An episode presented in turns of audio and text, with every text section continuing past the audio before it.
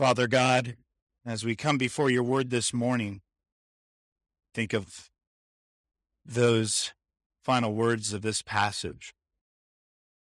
Declare these things. Rebuke with all authority. Your word is a sharp, two edged sword. Let it pierce our hearts this morning. We ask this in Jesus' name. Amen. Up until this point, we've had two sermons in the book of Titus and that we've heard together. And yes, we did hear them together. I, in that dreadful 70 degree weather in San Diego, did wake up at 7 a.m. to listen to the worship service here. It was hard. It was hard, mind you, but I still accomplished it. And by design, this series thus far, really because the book of Titus is designed this way, has had a lot of emphasis on the gospel of grace found and situated in a person, Jesus Christ, but also Titus and the office of overseer and the office of elder. There's been a natural progression to the sermon series because it follows really the natural progression of the letter that Paul is writing, the Apostle Paul is writing Titus in the face of a rebellious people, as he calls them in chapter 1, verse 10, out of his ministry base of Crete. Those Cretan, Cretans, according to God's word, is a culture made up of liars, evil beasts, and lazy gluttons. How do you like that for God's word's definition? This Cretan culture Titus was ministering to hated the very idea of faith in Christ and then by extension hated Christianity. And so, Paul, in this first half of Titus, as he's writing this young uh, pastor, Titus, in Crete, he, he's giving him wisdom on how to navigate a Cretan rebellious culture. And so, as already stated, he basically made clear get surround yourself with godly elders, godly overseers, godly men who will help uh, you in the faith, help you minister. But it doesn't end there. There's actually this household, larger church family dynamic. That's only one piece of the puzzle, the office of, of elder or overseer. And we will, we will see in this letter of Titus, Paul has this bigger picture in mind a household family of faith, an interlocked family that together is bound and held together through the power of the Holy Spirit within the backdrop of this rebellious Cretan culture behind them. So today we're going to begin to look at the reality of the larger community that, that Paul is encouraging Titus to help build. And to begin, we must mention an obvious fact, and it is an obvious fact about the backdrop of our own American culture at this moment and the state of sin in our country. This passage is going to frustrate the world. It's also going to frustrate some Christians. Actually, even the passage hints to that in chapter 2. Because the household of God in this age continues to be a gendered reality, a two gender reality with no fluidity to them.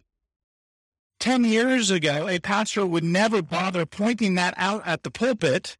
We don't say, yeah, we know. But the basis of power in our world, the basis of power in academia, the basis of power in politics, the basis of power on the internet and in Hollywood and the media, they have all aligned to create new words and newfangled ideas on gender. So I have to mention the obvious. Just this week, a, a church my wife and I have uh, been to several times when we used to visit family in Los Angeles, just had their sermon removed from YouTube because the pastor mentioned in his sermon the biblical reality of gender. This was the statement he made that got him removed and canceled from YouTube. And I quote, which means the rest of this sermon is now canceled from YouTube for its sacrilegious content. Uh, anything goes on YouTube except biblical Christianity, of course. Pastor John MacArthur said, There is no such thing as transgender. You're either XX or XY. That's it. God man made man, made male and female. This is determined genetically. That is physiology.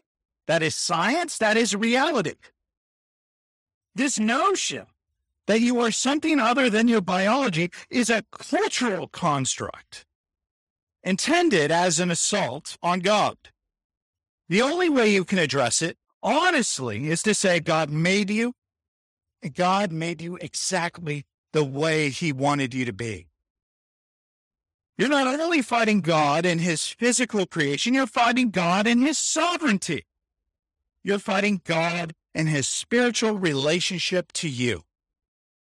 That obvious, biblically grounded statement is now called hate speech by the basis of worldly power in our country, and it needs to be censored. You need to be protected from such speech. I never dreamed of the day where the gendered reality of human existence was considered to be a thought crime. Yet, even within the course of the last three weeks, our brothers and sisters in Canada, with a recent bill that just passed unanimously in their government, they could now go to jail for five years for saying what I just said at the pulpit. But the fact is, I and hopefully you, brothers and sisters in Christ, we stand upon the words of the book. This is the firm foundation. This is the foundation that is true and tried. I don't have time for the silliness to pretend to play word games, and you shouldn't either. With what the new lingo the world has come up with, we are to care about this word, this testimony, this truth. By the way, if you don't like the differences Paul's going to spill out about gender, remember your problem isn't with me, it's with the Word of God. I am also not saying there aren't times that gender realities don't get muddled within this church. I, for instance, the long timers know what I'm talking about. This church had two beloved pastors twice in its history, recent history, suddenly leave and lead a power vacuum in their leaving. They hadn't really prepared the congregation for it. They really hadn't set up the parameters for it. And in that vacuum, honestly, if I'm being candid, women rightfully, in one sense, filled the void in order to help this church continue and go forward. But still, there is a gendered reality, a gendered order to the church. And in an ideal set of circumstances, we want to be people of the word. We want to be people shaped by the word, always trying, just like the Sunday school lesson, semper reformata, always reforming ourselves to the word. And so we'll find Paul instructing Titus's uh, church, his community, this household of faith, he serves with several encouragements. But there's actually one word used five, four times overtly, and I think implied a fifth time in the first 12 verses of this passage I want to focus on. And it's the Greek word for self controlled. Did you catch that? Self controlled. Really, the idea is prudent wisdom that while people are succumbing to the rebellion of Cretan culture, people listening to God's word in this land of Crete or America, those people who listen to God's word, abide by God's word, will have a prudent, self controlled wisdom in the chaos of life that will help them go dependably forward in the trouble. Now, I want to pause a little bit on this word self control which is used again in verse 2, verse 5, verse 6, verse 12, and I believe it's implied in verse 3. And point out an irony that is often missed in living a biblically faithful life. You know, people often think of Christianity as the great enslaver. That's why, you know, people still in this world today love to uphold people like Marx and Nietzsche and Camus and others, Freud, because, you know, these people really dealt with the great enslavement of Christianity. They really had something to offer, something to give. And yet, that's really the world's general idea of a biblical Christian. I will lose that self control. I will lose that personal autonomy. In one sense, I will surrender that earthly raw wisdom. If I surrender myself to this antiquated book of antiquity. And here's the irony of that idea there is a personal liberty and personal freedom in Christianity that can be never that can never be found in utter godless living.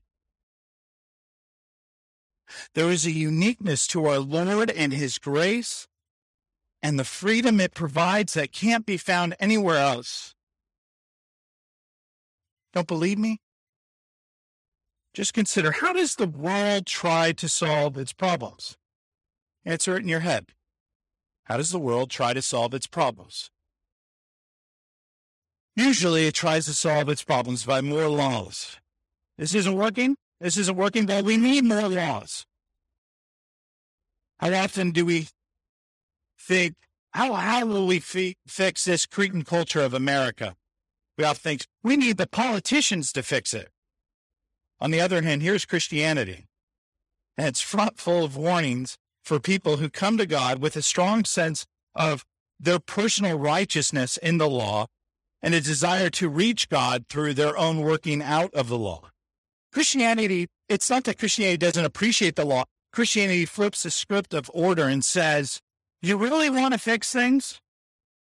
You really want to have a purposeful wisdom and self control to your life? First, go to the hill of Calvary and realize what's being accomplished there on your behalf 2,000 years ago. First, go to Calvary and remove the heavy, heavy burden of sin on, the, er, on your back. That Sinai does help illuminate and make clear, but first go to Calvary and receive the grace it delivers. Then, then you can go to Sinai. Then you can see a life adorned in the wisdom of abiding by God's law. By the way, women, I know you're soon to be in the book of Galatians. My overly general summary of the book of Galatians as you prepare to study that book is remember to love Calvary first before you go to Sinai, before you appreciate Sinai. It's a simple summary, but I think a good one. Well, we love or to love the law. Even David, who is a breaker of the law, says, I meditate on it day and night. We love a law first established and founded upon the gracious liberty of Christ, the gracious covering of Christ, that he is the answer for the problem of death we read about in Genesis 3. We love the law because we have been adorned by grace and we want to share that grace through Jesus Christ. It is then I desire self control. And I'm willing for Jesus now to tell me the differences between gender and the roles between the household of faith for both young and old, bondservant free, woman and man. The grace of Christ gives birth to the church family. And so let's look at that family. First, at the older man, men of the church family in verse 2. They are asked to be sober minded, dignified, self controlled, sound in faith, in love, and in steadfastness. Now, let me say this right off the bat. I think the ESV does a disservice to the point of Paul. The older being used here is really in the reality of being more mature in the faith. Now, and Karen's really going to love this illustration. I used to dry age beef. Beef prices have gone way, way up. I don't dry age beef anymore. It's too expensive of a hobby. But I used to dry age beef. And after 45, 60 days, what were the steaks like?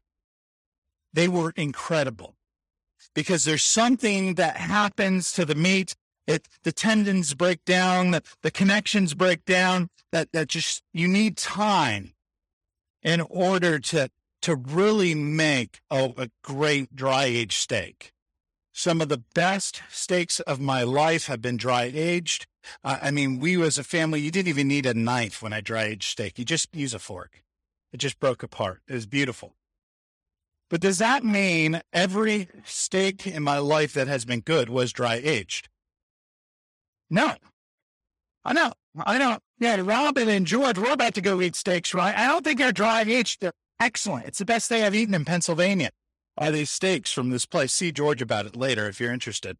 But there, you don't need it. It doesn't always ring true, but there is a reality that often with the office of elder, office with Christian maturity, it does take time. It does take seasons. It's not always the case, but it's a good principle. It, it helps. It is helpful. That's sort of the idea here, the illustration here. When, when the Bible is talking about age, it does mean in one sense older, but it really is a, a question of maturity. And sometimes we know that God has put great refining moments in people's lives at different seasons. Sometimes even children are made to have to go through the refining fire of serious difficulties at a very young age. But, and so let's think of that when we think of elders, a maturing. Age often helps, but not required. Let's also look again at this list of qualities. They ask, they're asked to be sober minded, dignified, self controlled, sound in faith, in love, and in steadfastness. And we read something like that, it's just a big word sandwich, and you're busy thinking, I don't want Kevin to break down every term, and that's okay. I'm not going to. What we're going to do is look at the photo negative, which maybe some younger people are going, What's a photo negative? But just follow along. The inverse. We're going to look at the inverse. Let's look at what the idea of a terrible elder would look like. The inverse is this an elder cannot be someone who is grumpy, fight picker, who is cynical, and tired of sacrificing for others. Let me repeat that list again. They cannot be someone grumpy, fight pickers, who are cynical and tired of sacrificing for others. You know, there's this awesome reality to the New Testament that I often do marvel at, and it's that this the fact that Paul and Peter and John and, and Luke, all of them could be made to, to endure such great suffering. And yet there's this grounded joy to them and grounded love that they continue to go out to the audiences that continue to persecute them and hate them. They, they don't tire of sacrificing for others. They're the exact opposite of grumpy fight pickers who are cynical about the future and tired of sacrificing for one another.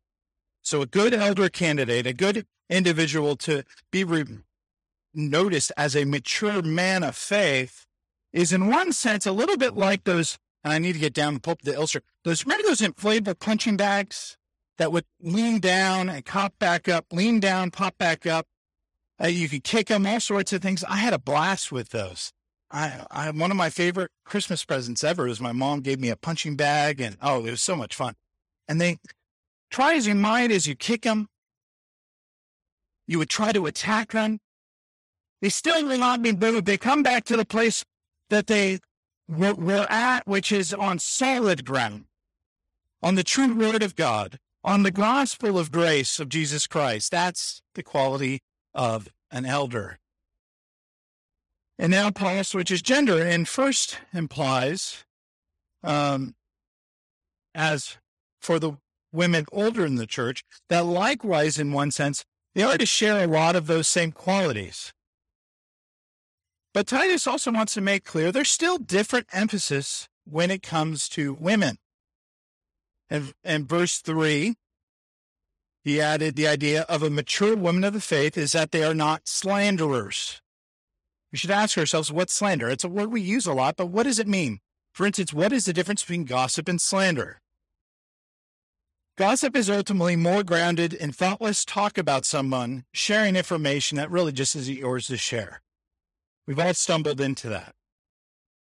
Slander, however, the kind being talked about here, which women, but also men, but the focus is on women here, can be prone to fall into, are malicious statements being made in order to injure someone's reputation.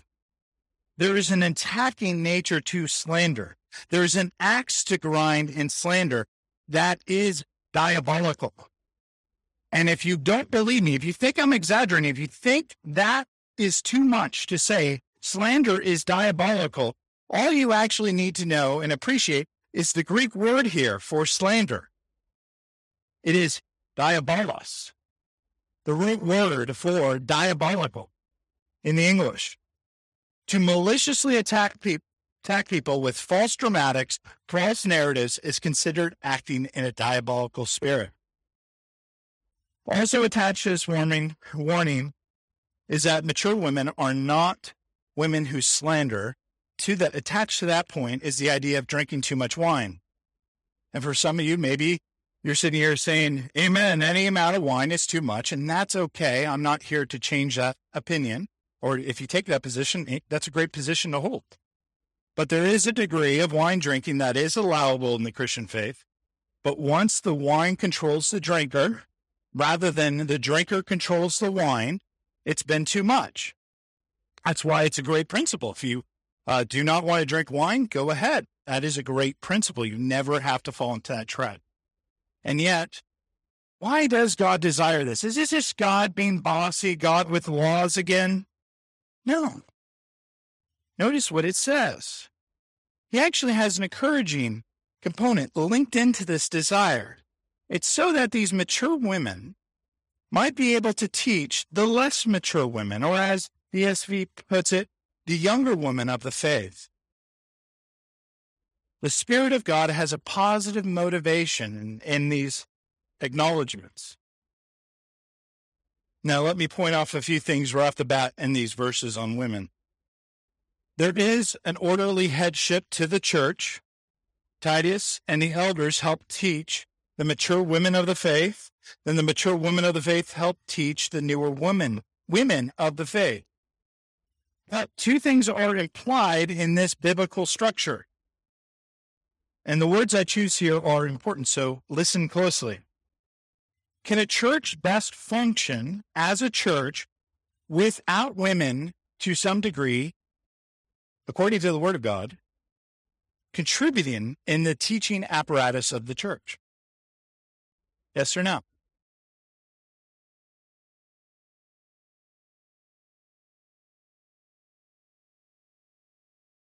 What Titus is telling us in verse 3 and 4 is actually there needs to be a vessel for mature women of the faith to be able to teach within the church.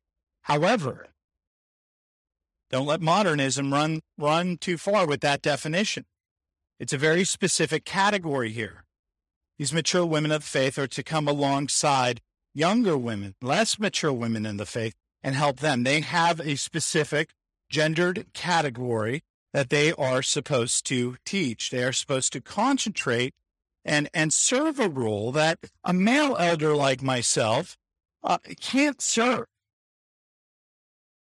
There is no biblical category for the female pastor. There is no biblical category for a female overseer of an entire church. But there is a biblical category and a needed place within a congregation for women of the faith to be teaching other women of the faith. That's why I'm really excited about seeing development of women's ministry within this congregation because I want to be a biblically faithful congregation.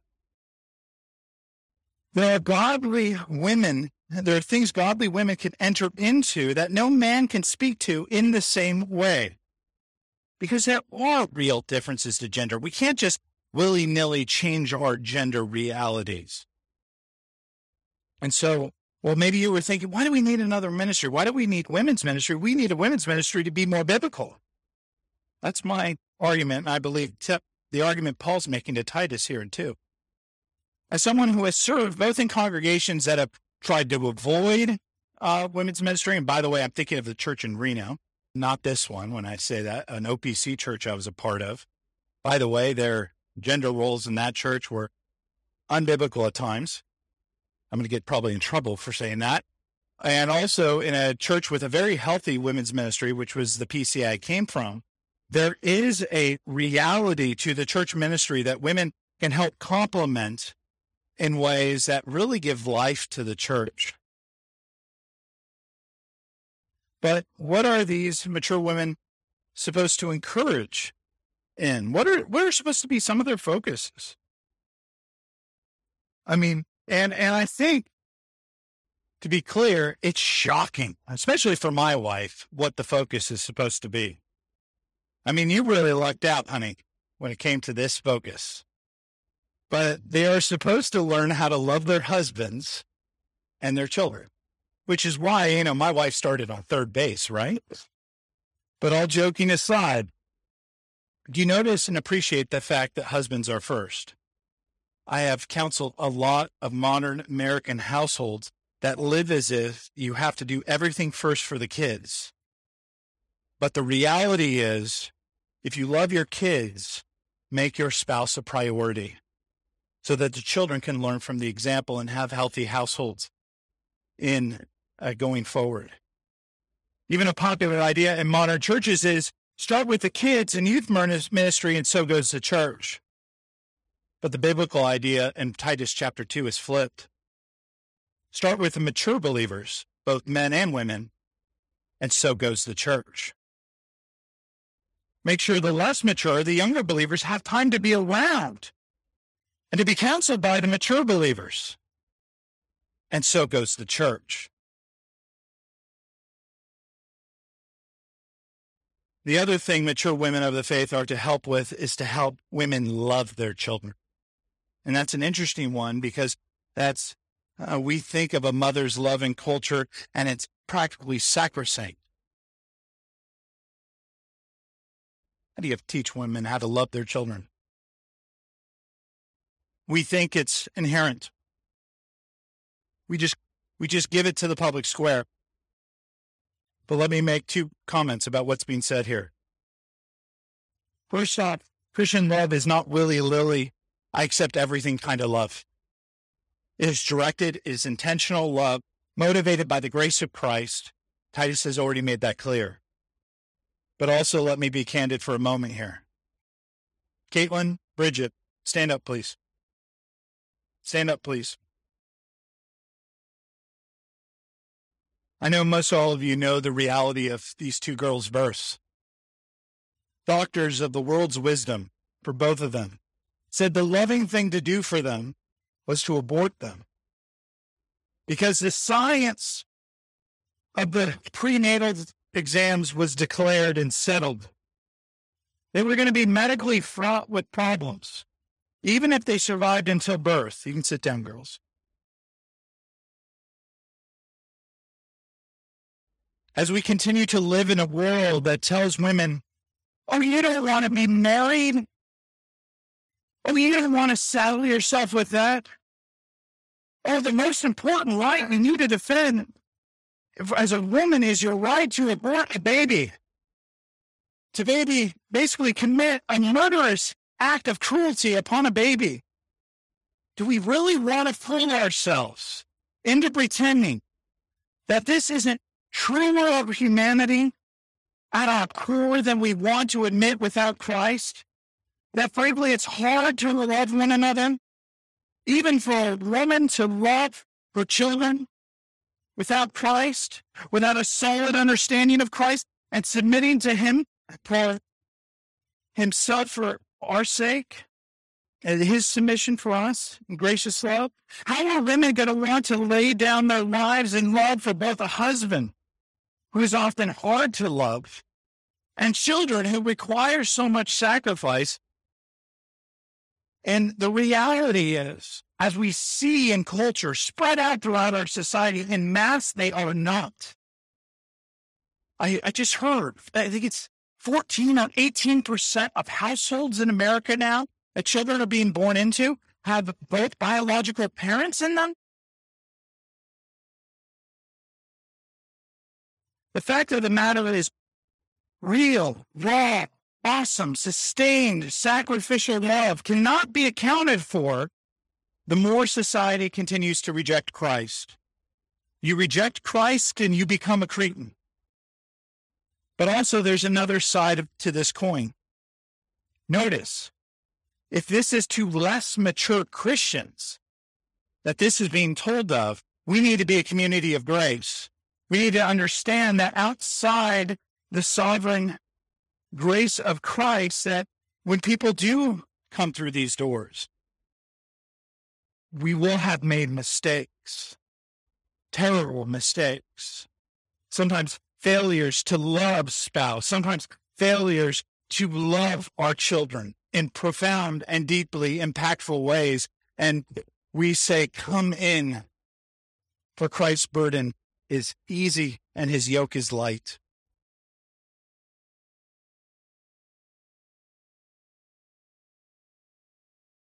Let us have grace at the ready for those who made mistakes in their past when it comes to loving spouses and children. Because remember, we cannot legislate ourselves to self control like this. No, self control this kind, the kind that the Apostle Paul is talking about, desiring us to aspire to, is only accomplished through that beautiful, powerful grace that is a person, that is Jesus Christ. Because whether we're talking about elders or mature women of the faith, or young men and young women, or even bond servants or free, what will give us self control? What will give us a unique wisdom in the public square? What it is, is an absolute submission and surrender to the grace of God and His Word. We need to be adorned, as verse 10 puts it, in His doctrines and teachings of our Savior, and a life adorned with Christ remembers both grace and truth. A life adorned with Christ sees the beauty of grace and, and desires to understand it more deeply and richly every day. It is our daily bread. And as verse 11 makes clear, grace is a person. Grace is our God, our Lord, Jesus Christ, who is first coming and who in his first coming brought salvation to all people, or a better translation, all kinds of people, all different socioeconomic groups, all different strata of the social ladder, and yet, verses 11 through 14 is actually one large run on sentence in the Greek. It's one large sentence. And we see in verse 12 how part of Christ's coming was tied up into freeing us to live self controlled lives. This is part of why he came at Christmas to give us a unique freedom, self control from the chains of sin. There's that word again self controlled. And how do we live that life? by restraining ungodliness, by restraining worldly passions. But you can't understand the desire for restraint unless you've seen the grace that appeared in the person of Christ. Then, then, only then, we are li- able to live in rebellious places like Crete and modern America. Waiting, as verse 13 says, for a blessed hope we waited. And that word blessed there is, in one sense, saying a happy hope.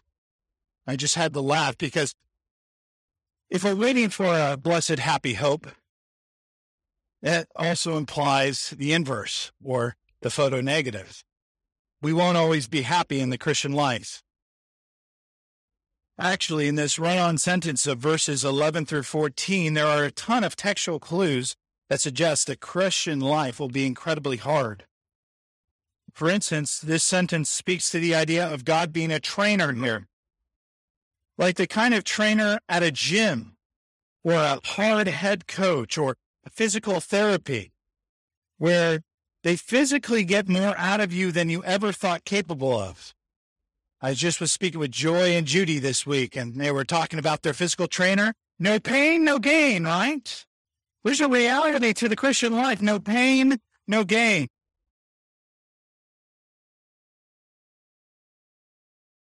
We have a trainer who expects more out of us and to struggle in life. And times we're going to say, this is too much for us. I'm sure the Clark family has had moments this week. This is too much for us. Even there's the idea of purifying in this run on sentence. How do you purify something like gold or silver or iron? You refine it in the fire. You test it in order to see that it has strength, that it doesn't buckle in the critical hour, in the critical moment. And yet we have that inner person, that old man that we fight against that says, I don't want to suffer. I don't want to struggle. I don't want to have to endure. And yet the, I thought about this a lot lately. There is a beauty to the Christian life that not even the angels comprehend. I only have, at best, a couple more decades to struggle, a couple more decades to lament, a couple more decades to know what it is to sorrow and to, to hurt and to have pain and struggle. And yet, and then one day he will take it all away. And then, and there is a beauty in that because eternity stands before me.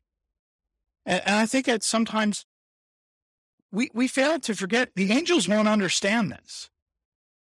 The angels do not understand a lament psalm like we do, those created in the image of God, to know the difference between good and evil. There is a refinement that is that is beautiful to it.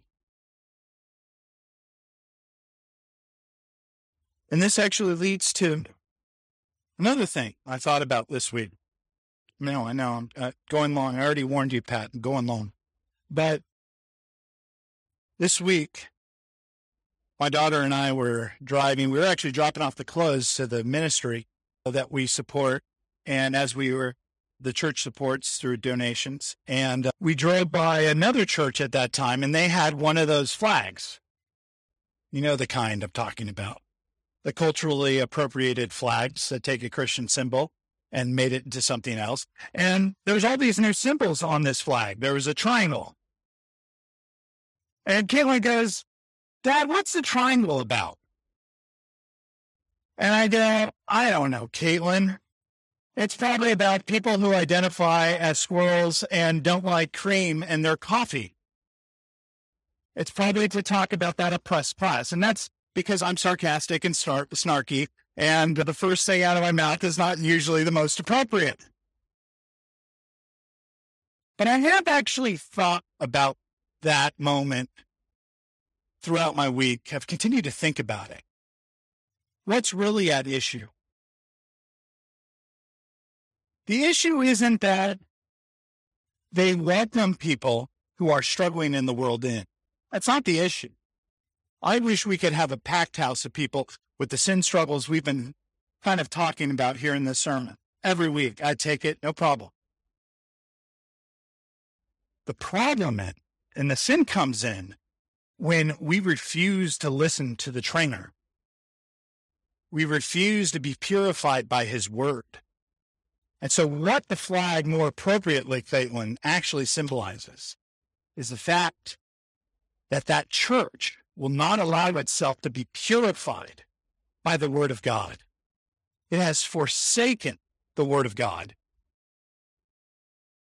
And we see the consequences of the church doing that throughout our country and throughout our culture. They forsake the purifying power of Christianity to their shame. To their shame. They want self control, so they never know the liberty of self control that Jesus provides because in the struggle of maintaining the faith, there is ample, life changing grace to be found in our Lord and Savior Jesus Christ. We have the hallowed and sacred reality of being intimately connected to his story of grace, of love, of joy, of sorrow, of pain, of endurance, and yet also of the ultimate gain where to live is Christ and to die is gain. This trainer is purifying us so that we might, in our purity, one day look like him and live with him. And so, because of who our trainer is, let the trainer's word do its work. Let our trainer, that is grace incarnate, our Lord Jesus, shape your life and mine. Let us, let him tell us how we ought to live. Define us on his terms rather than embracing the world's foolhardy definitions. Let us be a beautiful household of faith, living in a rebellious Cretan world that wants to censor us, that wants to cancel the word of his truth. Let us run to grace, loving the grace which first ran to us, awaiting his return in this present age. Amen. Let us pray. Father God, we thank you for the refining fire that is this word. And we thank you that you train us through the power of the Holy Spirit, and you will never forsake us. The world will never undo us and overwhelm us. In every valley, Lord, there is a greater still water to yet to come. Debbie Clark entered into that joyous pleasure this week, and we await that moment as well. But for now, we do not suffer in vain like the world. We rather have a joy that is everlasting and glorious. We praise you for that peace. In Jesus Christ we found. Amen.